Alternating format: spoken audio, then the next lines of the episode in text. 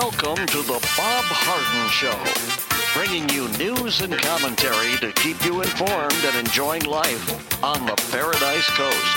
And now, here's your host, Bob Harden. Good morning. Thanks so much for joining us here on the show. It's brought to you in part by the good folks at Johnson's Air Conditioning. Johnson's Air Conditioning is Naples' longest established air conditioning company. They do terrific work, and you can find out more. Give them a call. The website is johnsonsairconditioning.com. Also brought to you by Life in Naples magazine. Be in the know and stay up to date by reading Life in Naples. The website is lifeinnaples.net. We have a terrific show for you today, including special guest Andrew Joppa, professor and author of Josephus of Oz. We'll be talking about current uh, things that are going on in today's society, including, well, we'll be talking about balloons, Nikki Haley, the Ukraine and children, and more here on The Bob Harden Show. It is February the 15th, and on this day in 1898, a massive explosion of unknown origin sunk the battleship USS Maine in Cuba's Havana harbor, killing 260 of the fewer than 400 American crew members aboard. One of the first American battleships, the Maine weighed more than 6,000 tons and was built at a cost of more than $2 million. Ostensibly on a friendly visit, the Maine had been uh, sent to Cuba to protect the interests of Americans there after a rebellion against Spanish rule broke out in Havana in January. An official at U.S. Naval Court of Inquiry ruled in March that the ship was blown up by a mine without directly placing the blame on Spain. Much of Congress and a majority of the American public expressed little doubt that Spain was responsible and called for a, declaration of war. Talk about jumping to conclusions.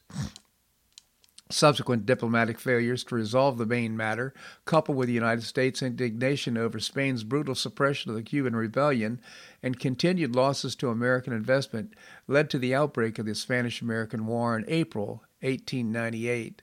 Within three months, the United States had decisively defeated Spanish forces on land and sea, and in August, an armistice halted the fighting. On December the 12th, 1898, a Treaty of Paris was signed between the United States and Spain, officially ending the Spanish American War and granting the United States its first overseas empire with the ceding of such former Spanish possessions as Puerto Rico, Guam, and the Philippines. In uh, 1976, a team of American naval in- investigators concluded that the main explosion was likely caused by a fire that ignited its ammunition stocks not by a Spanish mine or act of sabotage. 1976, just think about that, uh, 78 years after uh, the war broke out. Uh, USS Maine exploded in Havana Harbor on this day in 1898. Well, Republicans in Florida legislature have approved $10 million to fly border crossers and illegal aliens to sanctuary jurisdictions. The legislation is expected to be signed by the governor Last week, Republicans in the Florida House voted to approve a bill that would authorize the state to spend up to $10 million transporting border crossers and illegal aliens to sanctuary jurisdictions throughout the United States.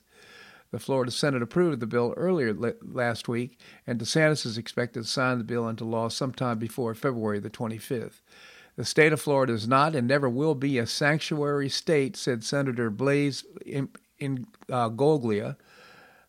Uh, it's time for those sanctuary cities to put their money where their mouth is. It's kind of interesting. I wonder if these sanctuary cities and states actually have a budget, or whether it's just uh, virtue signaling without any money at all.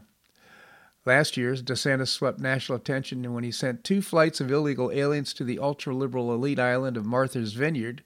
Quickly after their arrival, officials on the island declared a humanitarian crisis, and Governor uh, Charlie Baker intervened to bust the illegals off the island to Joint uh, Base Cape Cod. Uh, days later, many of the illegal aliens uh, filed a class action lawsuit against DeSantis, claiming he violated their Fourth and Fourteenth Amendment rights by enticing them to board uh, flights to Martha's Vineyard. The legislation passed by the Florida legislature looks to, be, to fully fund and authorize such flights to sanctuary jurisdictions that have enacted laws to shield aliens from arrest and deportation.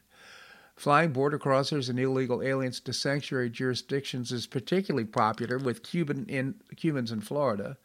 A majority of 71% said they supported DeSantis migrant flights last year. Likewise, 56% of swing voters backed the flights, along with 90% of Republicans. And keep in mind, this is bipartisan legislature that has passed. This is not the Republicans doing this. This is both the Republicans and Democrats voting to ship these people off to sanctuary cities. I hope they have a budget for it. There certainly are a lot of them, for example, in uh, New York City. Well, uh, Florida Governor Ron DeSantis and legislative leaders want to form, uh, reform to take on frivolous lawsuits and put a stop to what the governor calls predatory practices by trial lawyers. DeSantis held a news conference in Jacksonville Tuesday with House Speaker Paul Renner and uh, Senate President Kathleen Passidomo. Uh, about the proposals which would eliminate one way attorney fees and fee multipliers for all lines of insurance modernize Florida's bad faith law and put caps on uh, damage claims to protect small businesses.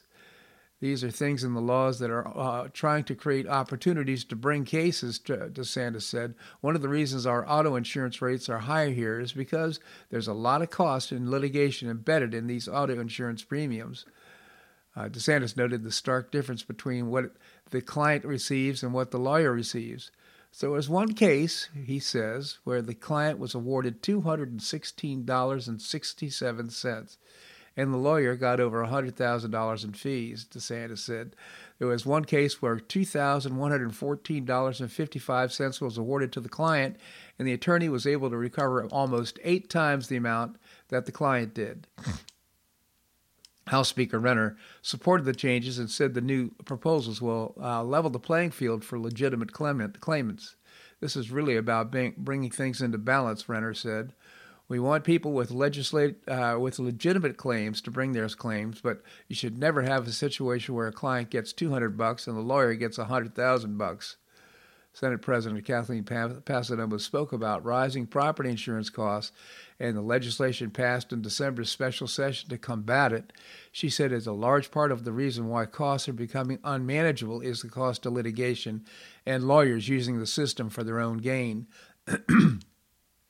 Passidomo noted that uh, the most lawyers in Florida perform their jobs well, but a small number of them are chasing fees through suing insurance companies. She also pointed out that these types of lawyers do not mention their clients' needs once, nor do they properly represent them. We have to stop that practice, Passidomo said. The Florida bar regulates them, and they have done nothing to stop the practices that w- they have employed. If Florida bar doesn't do it, then we'll have to. Passidomo further stated that the changes put in place will be to protect the Floridians and their interests. We're going to work through these issues and we're going to uh, come up with some legislation to protect you, to protect your businesses, and to protect those who actually have cases from the lawyers that are just doing it to raise fees, Passidomo said. Congratulations, uh, Senate President Passidomo. I know she's working hard, showing it all up at all these different announcements, and plus uh, trying to take care of all the legislation as well in the Senate. Well, a former senior Department of Energy uh, official Sam Brinton, remember him, is scheduled to appear in Minnesota court on Wednesday to face charges stemming from a September baggage theft. In late October, Brinton was charged with stealing a woman's luggage worth $2,325 near the baggage claim area at Minneapolis St. Paul International Airport. That was on September the 16th. According to the criminal complaint filed in Hennepin County, Brinton faces up to five years in prison and a $10,000 fine as a result of the incident. Well, this is just another case where justice, uh, the wheels of justice grind slowly, but they grind fine. And it's great to see that he'll be bring, brought to justice. He did this twice. He stole luggage twice. I don't know if he'll be charged on the second count, but th- this is, he could go to jail for a long time as a result of this. Well, the railway company behind the Ohio crash turned record profits in 2022 while drastically cutting employees and quality of life. Norfolk Southern, the railway company behind the Ohio derailment on February the 3rd that forced a town to mass to mass evacuate, had record profits in 2022 despite employee reductions and lackluster treatment of existing workers. Did Norfolk Southern forego safety in lieu of profits? And in form of a Twitter thread from Woke Society's features, an interview segment with uh, Precision Scheduled Railroading with uh, Clyde Whitaker, a leader, of the Sheet Metal, Air, and uh, Rail Transportation Union, and Ohio State Legislative Director. This interview took place in December 2022 during the gravely consequential railroad strikes and negotiations uh, uh, by Joe Biden. In the clip, Whitaker is asked about precision scheduled railroading and if it means shorter staff, longer hours, longer trains, less safety, less maintenance. Do I have all that right? Whitaker responds, You've got it right. A lot of the derailments you see on national TV are ones of uh, a few things. It's lacking maintenance on the track, where they cut the track gangs to uh, shorten and they can uh, get out to fix it, or they've uh, cut the Carmen's, which is the uh, union that works on the rail cars. Whitaker goes on to talk about the derailment in northeast Ohio that was caused by a wheel flange. Uh, fortunately, one wasn't severe enough that it was mainly transporting candle wax. Whitaker claims that uh, the overworking employees is an effort to maximize profits to uh, is responsible for cutting inspection times for cars in half from three minutes to 90 seconds per car. So uh, Issues regarding overworking and understaffing stem back as far as 2017, according to Boston.com. Well, you know, they've had a lot of time to clean this up. I don't know why they haven't done so. we need a better quality of life for our railroaders, the PSR motto, and STB, uh, Surface Transportation Board, really need to step in.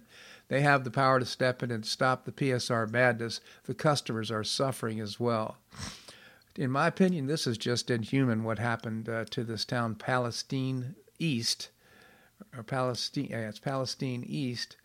Uh, I know it's a Republican stronghold, but it seems that the EPA and others are taking very little notice of what happened here. Uh, Pete Buttigieg is certainly not taking notice. The president's not taking notice, and uh, they it seems that they just don't care about these people because they're not taking uh, steps to make sure that they're going to be safe. It's really sad. The people of East Palestine, however, probably aren't as pleased. They've been offered collectively a million dollars among around 700 families or 5,000 residents, or $200 per resident. Can you believe that? Residents can now get bottled water and water testing of their private wells to ensure they're safe. The contractors testing the water work for uh, Nor- uh, Norfolk Southern. Just all very sad. This segment of the show brought to you by the good folks at Johnson's Air Conditioning, Naples' longest established air conditioning company. I hope you'll visit johnsonsairconditioning.com. Also brought to you by Life in Naples magazine. Be in the know and stay up to date by reading Life in Naples. The website is lifeinnaples.net. Okay, coming up, we're going to be visiting uh, with uh, Andrew Joppa, professor and author of Josephus of Oz. That and more right here in Bob Harden Show on the Bob Harden Broadcasting Network.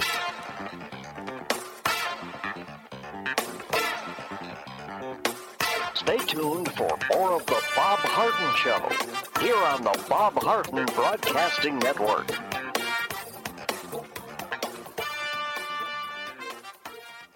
I'm Bob Harden, the host of The Bob Harden Show. One of my favorites for breakfast or lunch is Lulabee's Diner, providing great service, fabulous food, and a rockin' good time. Lulabee's Diner is a throwback to the 60s, complete with great music and a fabulous 60s decor. What I like best is a blend of great food, great value, and terrific service. Most of the friendly waitstaff has been part of Lulabee's for years. I enjoy the great choices for breakfast and lunch, and you'll find the menu has everything and anything to satisfy your taste. Lulabee's offers catering, party platters, lunch boxes, and more. Lulabee's Diner will quickly become one of your favorites for breakfast or lunch. No reservations are needed. Check out the website at lulabees.com and stop by Lulabee's Diner, open from 8 a.m. until 2 p.m. seven days a week. Lulabee's Diner in the Green Tree Shopping Center at the corner of Immokalee and Airport Pulling Roads. Stop by Lulabee's Diner for fabulous food and for a forever cool rockin' good time.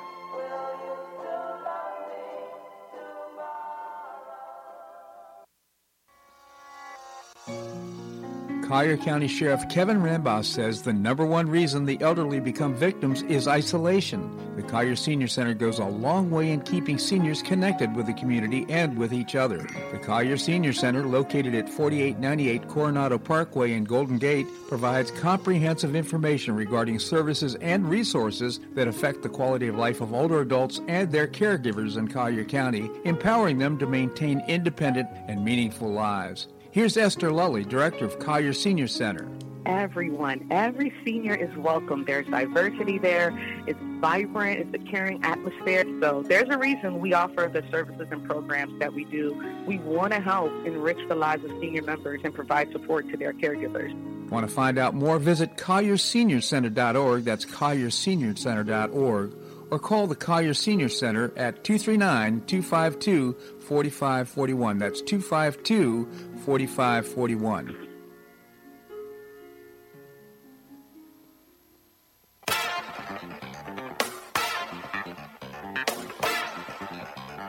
Welcome back to the Bob Harden Show.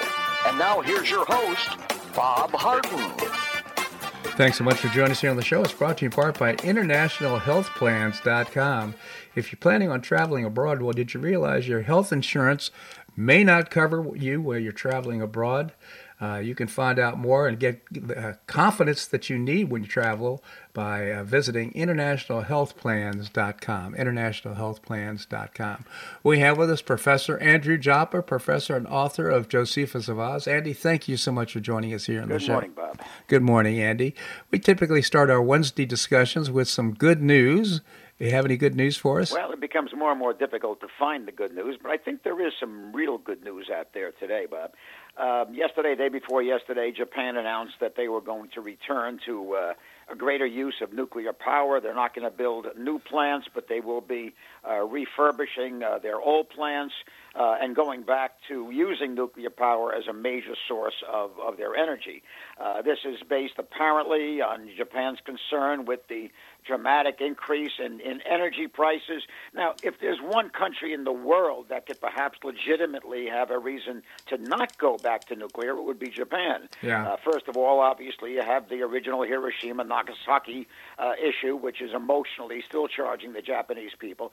And then you have the Fukushima uh, problem with the, uh, uh, the, the tsunami and, and so forth. But again, Japan looked at the reality of it, and uh, the reality said uh, that this is something that they ha- they have to do. Uh, I am surprised that the United States apparently, and I haven't seen any dramatic confirmation of this.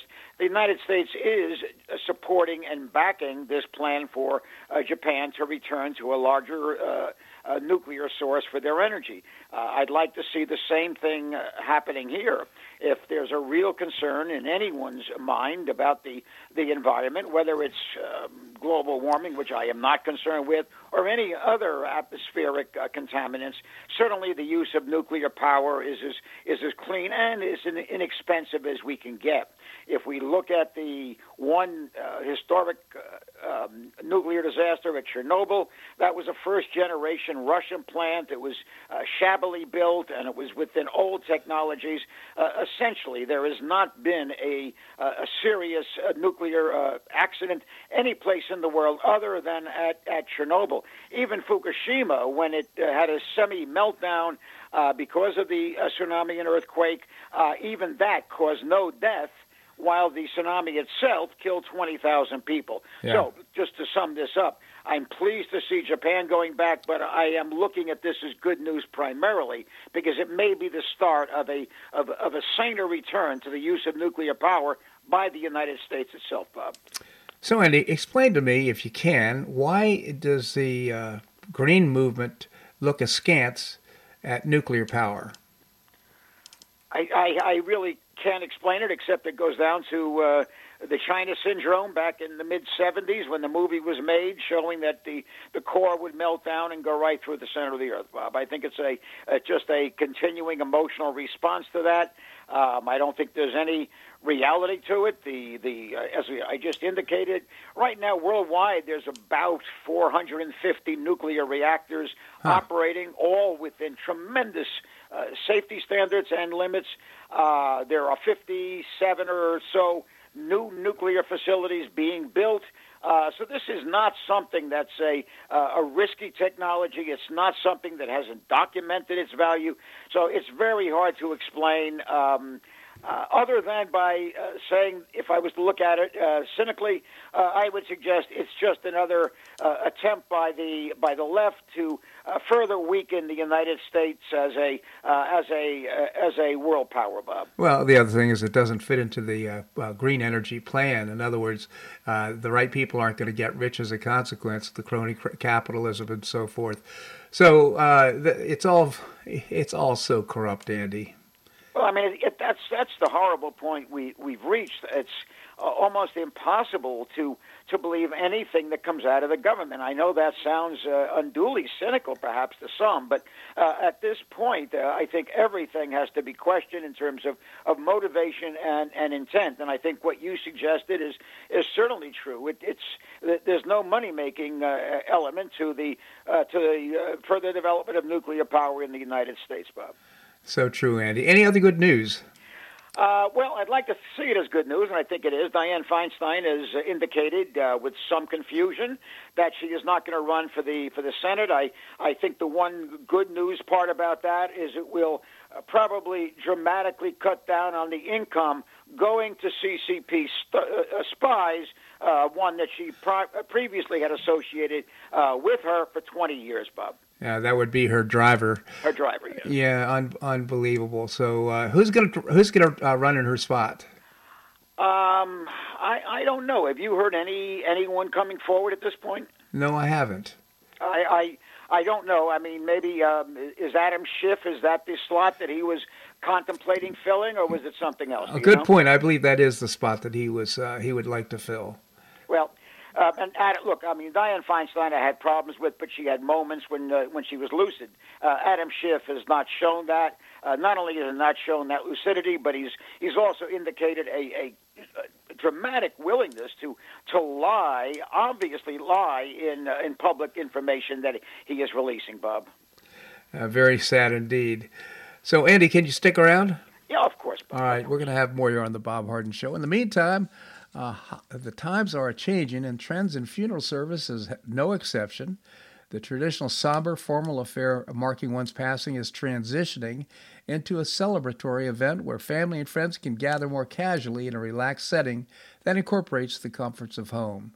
This coming Sunday, February the 19th, Hodges Life Celebration Center, located at 26051 South Tamiami Trail in Bonita Springs, will host a community open house and reception from 2 to 4 p.m. with a red ribbon cutting and champagne toast at 3:15 p.m. The new facility reflects the latest innovation in funeral services by Hodges. It's a dynamic it is dynamic in its capacity to accommodate both traditional and non-traditional funerals and memorials. That, according to Michelle Matuzak, the funeral director, we are also eager to extend our facility to the community as a gathering place for those wanting to host a special brunch or luncheon among friends or perhaps a dinner to honor an anniversary or a milestone event. We offer catering service second to none, says Matuzak. Well, the special guest for uh, Sunday afternoon will be Mrs. Thelma Hodges. She's the widow of former uh, founder Earl Hodges, who passed in 2013. The two arrived in Naples in 1955, and they were both invited to the same dinner party, and voila, they ended up married for uh, 55 years. She, by the way, is one of the three founding nurses of NCH Healthcare, and he was re- uh, returning veteran uh, from the Korean War, but uh, made a brief stop uh, before going on to Tennessee. Well, it wasn't so brief. He ended up uh, staying in Naples and starting fu- Hodges Funeral Home. to make reservations for the event, and again, that's coming up this Sunday, February the 13th, February the 19th 2 to 4 p.m. Call 366 5333. 366 5333. Okay, we're going to have more here on The Bob Harden Show on the Bob Harden Broadcasting Network.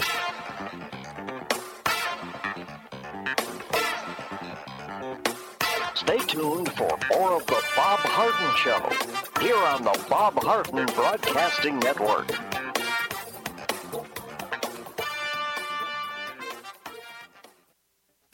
You have questions about your retirement, Ameriprise Private Wealth Advisor Jason Nardella with Nardella Financial Group, a private wealth advisory practice of Ameriprise Financial Services LLC, can help. With the exclusive Confident Retirement approach, you'll work together to develop a retirement roadmap to get you where you want to go. Call Nardella Financial Group today at 239 325 1041. That's 239 325 1041. Office is located at 9015 Stratosdale Court, Suite 103, Naples, Florida. The Confident Retirement Approach is not a guarantee of future financial results. Investment advisory products and services are made available through Ameriprise Financial Services, LLC, a registered investment advisor.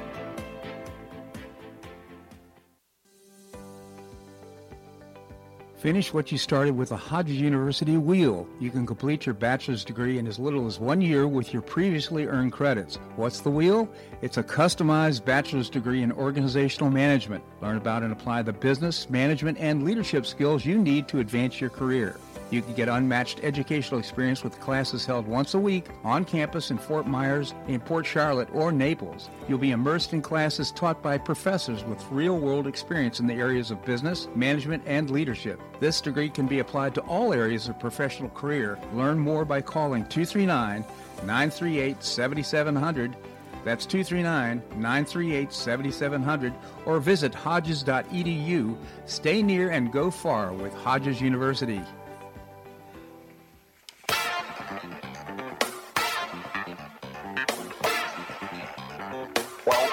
To the Bob Harden Show. And now here's your host, Bob Harden. Thanks so much for joining us here on the show. It's brought to you in part by Gulf Shore Playhouse, changing lives through exceptional theater experiences. You can find out more and get tickets now by visiting the website gulfshoreplayhouse.org. We have with us Andrew Joppa, professor and author of Josephus of Oz. Again, Andy, thank you so much for joining us. Always good to be here, Bob. Thank you, Andy. And uh, any more good news for us? I don't know if it's good news. I have a few uh, items in passing that are perhaps interesting, and one is a pet peeve of mine. And uh, then I want to get into the discussion of, of balloons, which I never thought I'd be talking about on your show, but I think that's where we are. First place, just Valentine's Day thing. I don't like events that only have negative implication. In other words, if you mess up ne- Valentine's Day, you're in trouble. You could be a perfect husband for, for 364 days a year. You mess up Valentine's Day, and it's negative. So I, I don't like these control contrived dates like Valentine's Day that assume such a huge significance. And Valentine's Day is growing in its importance. When I was in the classroom uh, teaching, my classes would disappear on the night of Valentine's Day. Uh, just primarily because everybody had to go to dinner. So uh, enough about that. I just wanted to squeeze in that, that pet peeve of mine. Uh, one issue that I think is significant is the, the continued use of the word equity. Equity. We hear it all the time. Uh-huh. It is a, uh, a constant uh, refrain from the left in terms of, uh, of uh, diversity issues and so forth. Uh, let's just talk about equity as, it, as what it really represents. There are approximately um, it's 13% of the population is is African American. Uh, that's a at, at, at most if we look at the number of available African Americans uh, to fill positions, the number could probably put, be put at anywhere from 10 to 12 million. If we if we look at the available population, just if we look at the math of this whole thing, I'm sorry, this is not a negative comment about African Americans, but there just aren't enough to go around. If we look at this pressure to fill every position in this country or, or load every uh, category of position in this country uh, to, to satisfy equity. There just are not enough African Americans to go around. That's not negative about African Americans. It's just a mathematical reality, Bob. Well, and here's the thing too. It doesn't. It, what you want to hear from your airlines, for example, United Airlines, is we've gone out and we've uh, uh, we've hired all the very best pilots we could possibly find we've uh, actually uh, cannibalized the the field to make sure that we now have the best uh, pilots, so that you can fly rest assured knowing that the best pilots uh, for United Airlines are in the skies with United, as opposed to. Uh, you know, we're going to make sure that we, even if we can't find any, find anybody uh, qualified, we're going to hire somebody who is a person of color, and we're going to tr- train them on how to do the job and you know, it's it's just very scary right now, and now the we're seeing the consequences of it. We're seeing near misses in in uh, in uh, flights. We're seeing uh, uh near tragedy uh, happening in in our airfields. Well, there's no doubt, and I've heard some of the, I guess I would call it whistleblower feedback from some of the uh, pilots in training or pilots uh, associated with American Airlines, describing the uh, the training failures, the uh, the, the consistent uh, failure in training for some for some people, uh, and yet they make it to the uh, to the flight deck of uh, of passenger airliners. I think there's you know we could point out many areas where the uh, the forced uh, insertion of people without competency is damaging to to the economy, but there's no place that's more dramatic that it, yeah. than it is as it pertains to to pilots, as you as you spelled out, and uh, we we just have to get away from this nonsense. The we have to get back to a uh, a meritocracy. We've got to get back to uh, to a system that acknowledges that safety and efficiency, to a certain extent, to a large extent, uh, are critical elements. Uh, first of all, for the well-being of the people that are impacted, and secondly, for the well the, the success of the economy, Bob. Uh, and these are very dangerous things that we're dealing with right now. No question. I mean, when these poor people in uh, uh, East uh, pa- Palestine, uh, I guess it is, in, in uh, Ohio, and uh, the, the damage that they had to their economy, to the drinking water, to the air, to, to everything that's going on right now. And Pete Buttigieg, he's simply com- commenting that we just don't have enough white workers, or we've got too many white workers. We need more workers who are in unions who are uh, people of color. absolutely amazing comment. I mean, the same thing happened with the some of the construction projects where uh, his his lament that there weren't enough people of color from in these firms that were doing the construction. And, you know, the the fact that because they what they didn't align with the existing population where the construction was was taking place, which is which is nothing to do with it because a firm has employees and they move those people where they have to be placed for construction. So uh, there's constant focus on uh, on these. Uh, affirmative action, I'll call it, hirings and positioning, uh, very, very damaging, and and certainly it, it's detrimental to not only as we point, as I pointed out before, the the economy and the safety of people in this economy, uh, but also to the uh, the very um, uh, pride of African Americans who get into a position because they've uh, they've broken their back, worked hard done everything to uh, to be successful and are extremely competent, and yet many of them have expressed the notion that once they get there, they're still seen as affirmative action hires primarily because of the very existence of the process. So I think it damages these these extremely hardworking African Americans who have who have done everything to to document their their value and their right to be there, and yet it diminishes them once they're in those roles, Bob. Uh, certainly, uh, certainly the case. And uh, by the way, isn't affirmative action up to be reviewed by the Supreme Court?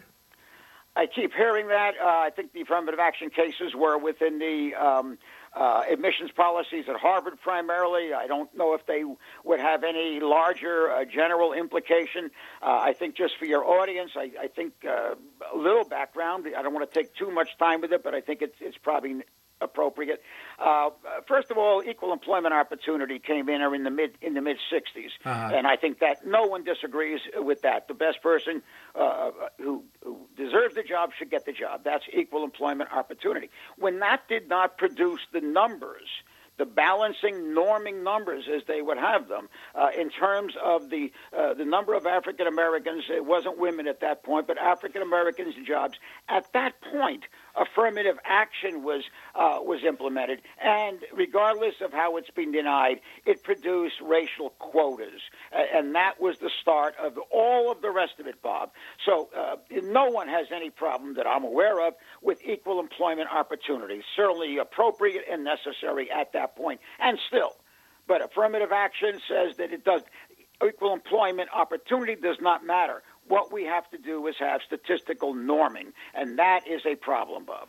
No question. It's ironic that uh, the, the uh, Chinese, is it Chinese or the Japanese, that uh, are basically complaining that uh, oh, they, they are being discriminated against because of uh, their advanced intelligence by comparison in, in STEM pro, uh, activities. So it's really ironic what's going on. Well, there's no doubt the Eastern Asian, uh, if we talk about worldwide IQs being uh, measured, and let's presume that they have some implication, yes, and they do. Uh, it's not everything, but uh, measured IQs matter.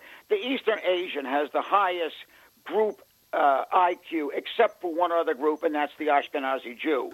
Uh, that's the only group that measures higher than the Eastern Asian. So, yes, this is a significant uh, advantage when you're talking about, uh, especially having a billion and a half people, as in China. Now, they're not all in East China, but the Eastern Asian, uh, certainly a huge number. This is a significant advantage when it comes into uh, the uh, the competitive battles of great nation states. So yeah, I mean, and certainly the Asians have been dominating many areas. They are the largest uh, economic unit in America right now. Uh, many of them had faced discrimination early on. Certainly, the Chinese in the uh, in the latter part of the uh, the 19th century and going into the early part of the 20th century, and yet pushing aside that discrimination. Right now, Asians are the most successful economic group in America.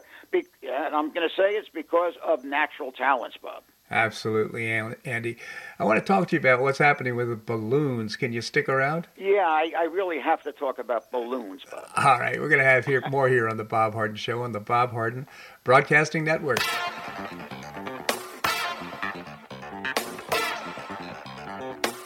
Stay tuned for more of the Bob Harden Show here on the Bob Harden Broadcasting Network.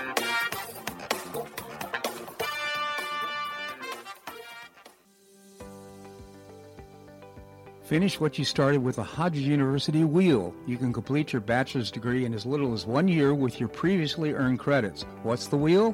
It's a customized bachelor's degree in organizational management. Learn about and apply the business, management, and leadership skills you need to advance your career. You can get unmatched educational experience with classes held once a week on campus in Fort Myers, in Port Charlotte, or Naples. You'll be immersed in classes taught by professors with real world experience in the areas of business, management, and leadership. This degree can be applied to all areas of professional career. Learn more by calling 239 938 7700. That's 239 938 7700 or visit hodges.edu. Stay near and go far with Hodges University. Bye.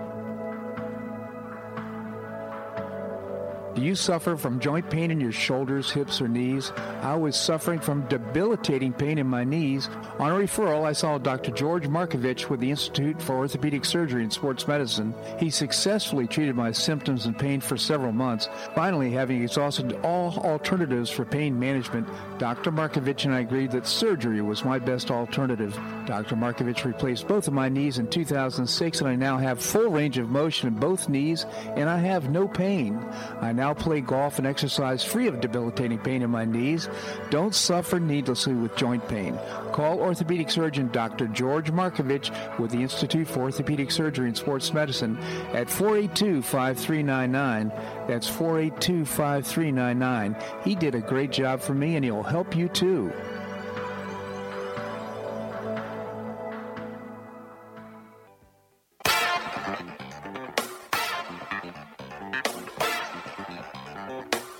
Back to the Bob Harden Show. And now here's your host, Bob Harden. Thanks so much for joining us here on the show. It's brought to you in part by the Foundation for Government Accountability. We get the politics and we know the policy. We prepare elected officials to win in the legislature, and you can find out more by visiting the website thefga.org. We continue the conversation with Andrew Joppa, professor and author of Josephus of Oz. Again, Andy, thank you so much for joining us. No place I'd rather be than here, Bob. Well, you know what? I feel exactly the same way. And Andy, uh, what do you make of this big brouhaha about balloons? Well, as I mentioned the off air, it's it's either the, the least important event in our history or the most important event in our history, and we don't know which. It's probably someplace in between those two things. If we look at the use of balloons as a as a weapon of war, that can go back to the uh, to the 18th century. So uh, this is returning to a technology uh, that has long been used for surveillance purposes and so forth. Uh, if we look at what has happened here, I'd like to sum up our response in terms of a created headline. The date of that headline is December 8th, 1941, Huh. the day after Pearl Harbor, the United States announces that they're going to move all their battleships out of Pearl Harbor to protect them from enemy attack. Now, that's about the same type of situation as I as I see it. We have this first flyover, which we detected early on from its original launch. We watched it float uh, with some control, apparently, uh, through the Alaskan waters, uh, take a cut south down through their military bases, and down through the middle of the country, and finally being shot down uh, off the coast of, of the Carolinas. Uh, so this is a, um, uh, a balloon, and I, I don't, we still don't know what to make of it. But I don't think uh, we can eliminate the possibility that this is uh, some variation of uh, Chinese asymmetric warfare. Now, you and I had talked about asymmetric warfare a while back as it excuse me, as it pertains to the perhaps, perhaps now intentional release of the of the COVID virus. Now, um, again, that was just a potentiality that this was a asymmetric form of warfare. But if we look at the Chinese going back as far as as 2006, uh, 17, China was using large balloons of this type to carry hypersonic missiles and EMP generators, electromagnetic pulse generators. Uh, now, certainly, uh, if these weapons uh, could make it to the United States, either the hypersonic missiles or perhaps more devastatingly, uh, the EMP generators, then these could lay uh, waste to large areas of America. Now, I am not suggesting that that was the case, but I think you know knowing this concept of asymmetric warfare has dominated Chinese military thinking since the latter part of the uh, of the uh, the 20th century. The, late 90s actually uh, i think this this can't be ignored in, terms of what we're looking at uh, as, a, as as as to what's happening now with this vast number of identified uh, identified, unidentified flying objects that are being shot down. One of the uh, suggested long term implications uh, that the China is using is a long term look at eventually sending up a weather balloon with people, sending it over the United States, and having it be shot down, with the resulting uh, diplomatic havoc that that would cause for Yeah. the United States. Uh, that's not something I'm just making up here for the show. That is something that's being suggested by those that have surveyed uh, Chinese uh, not only military tactics but propaganda tactics. So, getting back to your original question, what do I make of it? Um, I basically think it's a it's a non-event. Uh, it can't be ignored, of course, because of its of its implications. And I think we can't get to a point of being desensitized to these balloons because they do have the potential, as I just indicated, of carrying hypersonic missiles or EMP generators. So uh, we're sort of caught between a rock and a and a hard place. Um, we we may be caught in a in a diplomatic boondoggle if we shoot down manned balloons that are documentable as as weather balloons, uh, and yet we can't ignore them and let them exist. So um, as to how the future will play out, I think that future uh, as best I can uh, understand the situation, is unfortunately in the hands of the Chinese, not in ours. Well, and, uh, again, just reminded of uh, Pogo's old statement: "We've met the enemy, and it is us." I mean, I think about how woke we are and how we were unable to meet our recruiting goals, and how we get diverted away from uh, the importance of winning a war and uh, focused on things that just don't matter. The Chinese uh, Communist Party has to be laughing right now. And think about how the, that one balloon crossing the United States and how really sad it looked for the United States not to be responding and not taking it out before it reached the East Coast. Uh, really incredible. Yeah, and, and the language used to describe this, the the horror of Chinese violating our airspace, and it, you know that's that's all true. We talked about this last week. Every nation surveils every other nation uh, that they choose to uh, until they're caught. Uh, and so again, I never regard surveillance by a nation of, of another nation as being anything but uh, business as usual. Right. Uh, what has been different in this uh, has been our delayed response, and I think the the Chinese have taken note of that. Uh, the confusion that resulted from that one balloon, as you just pointed out. We can only imagine what would happen with some sort of a probing uh, involvement in Taiwan by the Chinese, where it wasn't quite a state of warfare, and yet it indicated that that state had been uh, approximated uh, in Taiwan. How would we handle uh, not a state of active war? but a potential of war that had been expressed through a proximity to the to the uh, to the Taiwanese uh, island, Bob. Amazing stuff indeed. Uh, changing topics uh, slightly, uh, Nikki Haley has now thrown her name in the in in the presidential race. And uh, what do you think? What's the significance you, of that? You suggest that moving from balloons to Nikki Haley is only a slight change, but I'll accept that. okay, I'll accept. Well, I, I have a um, an historic problem with Nikki Haley, primarily because she uh, she has vacillated so dramatically to put her finger in the air and, and test how it is in terms of Donald Trump. Uh, obviously, during 2016, she attacked him, then she supported him, uh, then she uh, really uh, quite dramatically blamed uh, Trump for the shooting in, in South Carolina, the uh, shooting at the church. Uh, she blamed him uh, being irresponsible for the January 6th event, uh, saying that his words were uh, intentionally provocative at uh, during his rally at that point. So most of my views on, on Haley are formed because, as you know, I'm I'm a significant Trump supporter. I I remain strong in that category. So that's my major lament. But she's also been a a strong neocon advocate for a war or wartime circumstances. She advocated sending troops into Syria to protect the Kurds, our troops actively into Syria for that purpose. Uh, she has actively act, uh, advocated for a wartime environment between the United States and Iran, not just suggesting that Iran is hostile, but uh, provocative statements about war. On the other hand, she has been extremely soft uh, on the issue of in any way controlling the tech monopolies as it pertains to information uh, information release in this country. Um, in, in, my personal view, uh, she is just a candidate uh, that has checked the box, a woman of immigrant uh, parents, and so forth. In that, in itself, that is not a negative, but I think she is again in the category where it's just checking a box, and I think she's been a political opportunist uh, and I think that's what we're seeing right now, Bob. So, is uh, is any candidate going to really give uh, President Donald Trump a run for his money?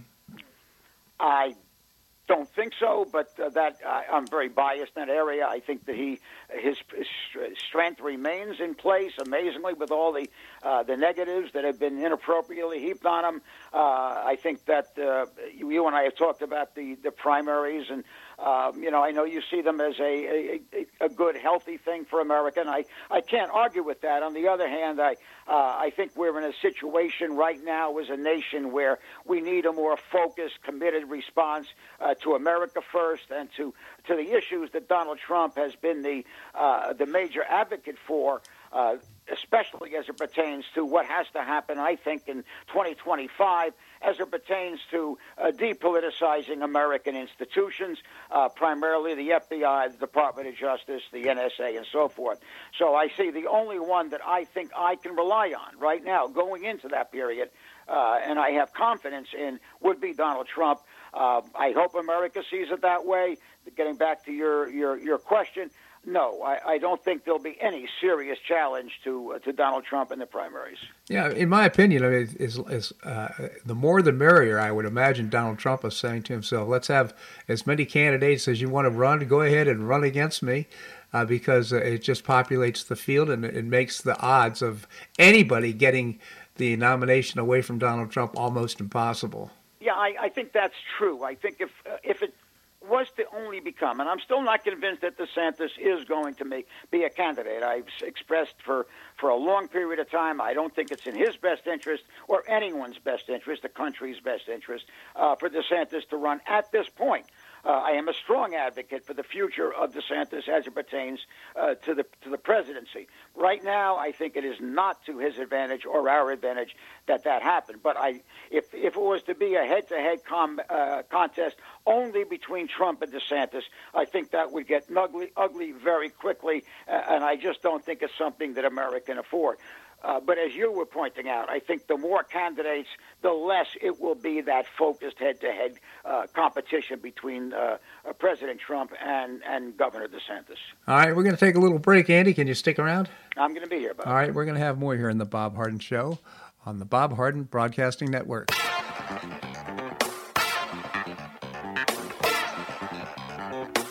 Stay tuned for more of the Bob Harden Show here on the Bob Harden Broadcasting Network.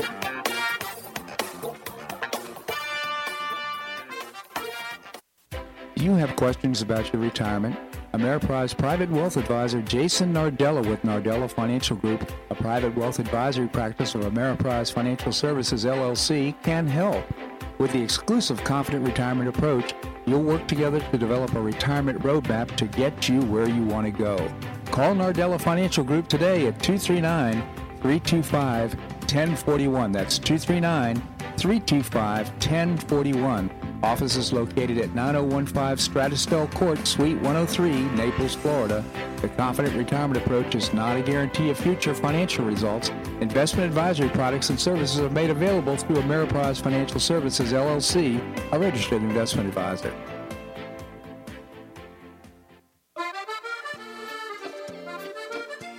Provence Restaurant is a favorite dining destination for many Neapolitans, including Linda and myself. Bleu Provence, located in a historic building in the heart of Old Naples at Crayton Cove, offers a mix of French bistro cooking with bold, fresh Floridian flavors.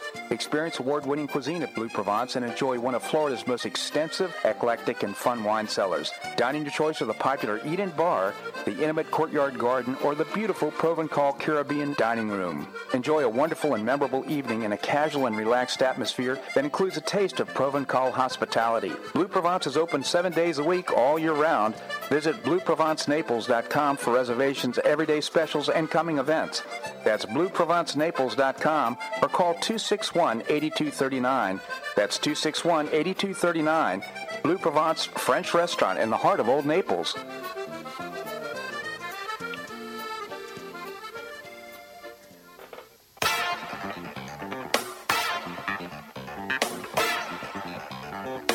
Welcome back to the Bob Harden Show. And now here's your host, Bob Harden. Thanks so much for joining us here on the show. It's brought to you in part by Choice Social. Choice Social is a new, refreshing social networking platform, and you can find out more and download the app by visiting the website choicesocial.us. We continue the conversation with Professor Andrew Joppa, author of Josephus of Oz. Again, Andy, thank you so much for joining us. Good to be here, Bob. Thank you, Andy. So uh, I just want to continue our conversation about, uh, uh, well, we, we left off with Nikki Haley. Uh, but uh, let's. Do you want to move to Ukraine? Yeah, I just I just want to note, uh, just for your audience, that I have a a, a bias against Nikki Haley primarily because of our comments about Trump. So I, I just want to, I have this bias that maybe contaminates my, my, my views. But moving past Nikki Haley, if we get into the chemical spill in um, uh, in East Palestine, Ohio. This is on top of uh, the consistent attacks that have been uh, registered uh, against our electric grid. I think there have been 40 uh, documented attacks on our electric grid, uh, well documented accidents, let's call them. We don't know, but accidents of our food processing plants. And now we're seeing this this chemical accident in in Ohio, uh, followed by the, the next day or within several days uh, by a nitric acid uh, rollover in Arizona. Again, I'm not trying. Well, yes, I am. I, I'm running all these together as what seems to be a consistent series of attacks on our infrastructure, uh, and the the trains uh, certainly have consistently carried large amounts of chemicals for a long period of time without accident. Uh, right now, that train that went went uh, decoupled in uh, in Ohio was not even listed uh, as carrying uh, hazard, hazardous material. Yet it was carrying uh, vinyl chloride as its major component, but it was carrying phosgene, hy- hydrogen chloride, and many other toxins. So you have this incredibly dangerous uh, um, uh, train traveling through populated areas. Uh, and I would like to know, I'd like to get to the details, and I think everybody wants this, uh, to find out exactly what caused this, this accident to take place. When I look at Governor DeWine turning down the, uh, resisting much of the federal support in this cleanup, when I watch the uh, the burn off uh, as the uh, the best way of clearing the uh, the, the noxious gases uh, and, and liquids from this environment.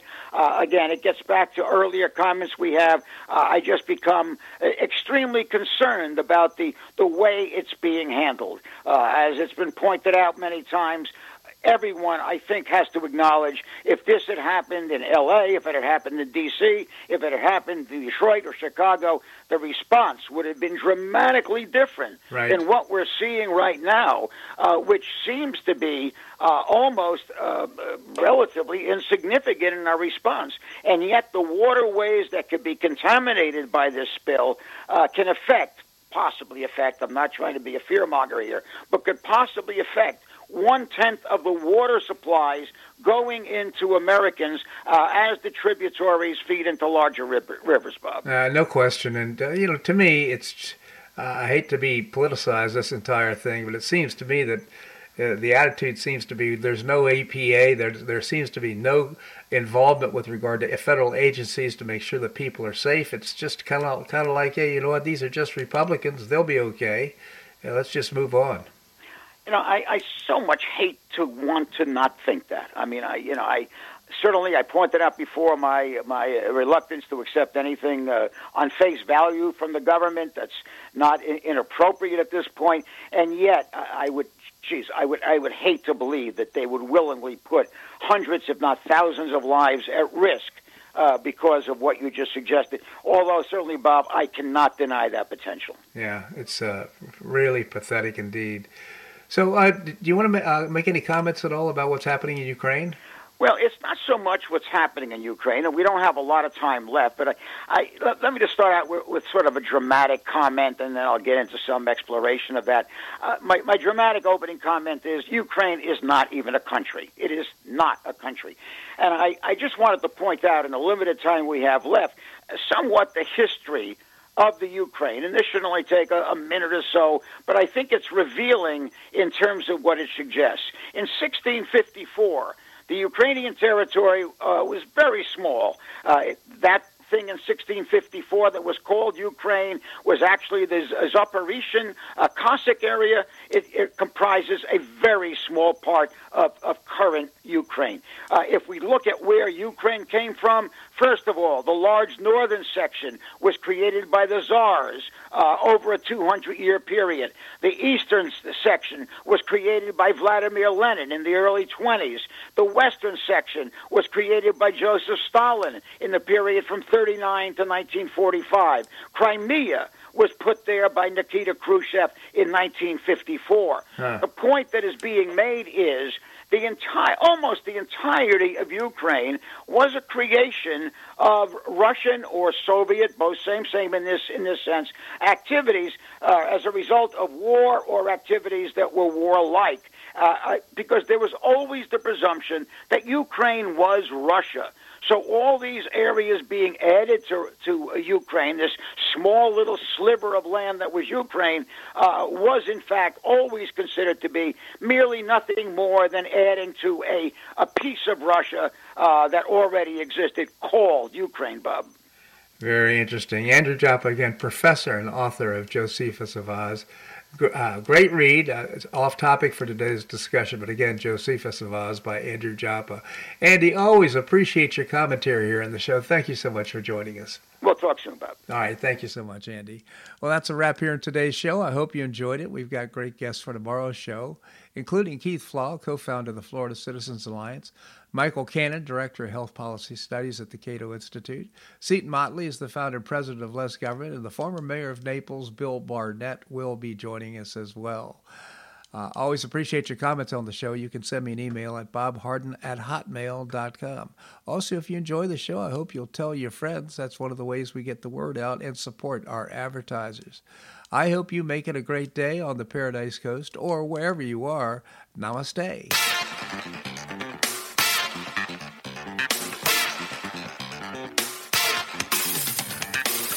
So much for listening to The Bob Harden Show on the Bob Harden Broadcasting Network. For more information and audio files of previous shows, visit www.bobharden.com.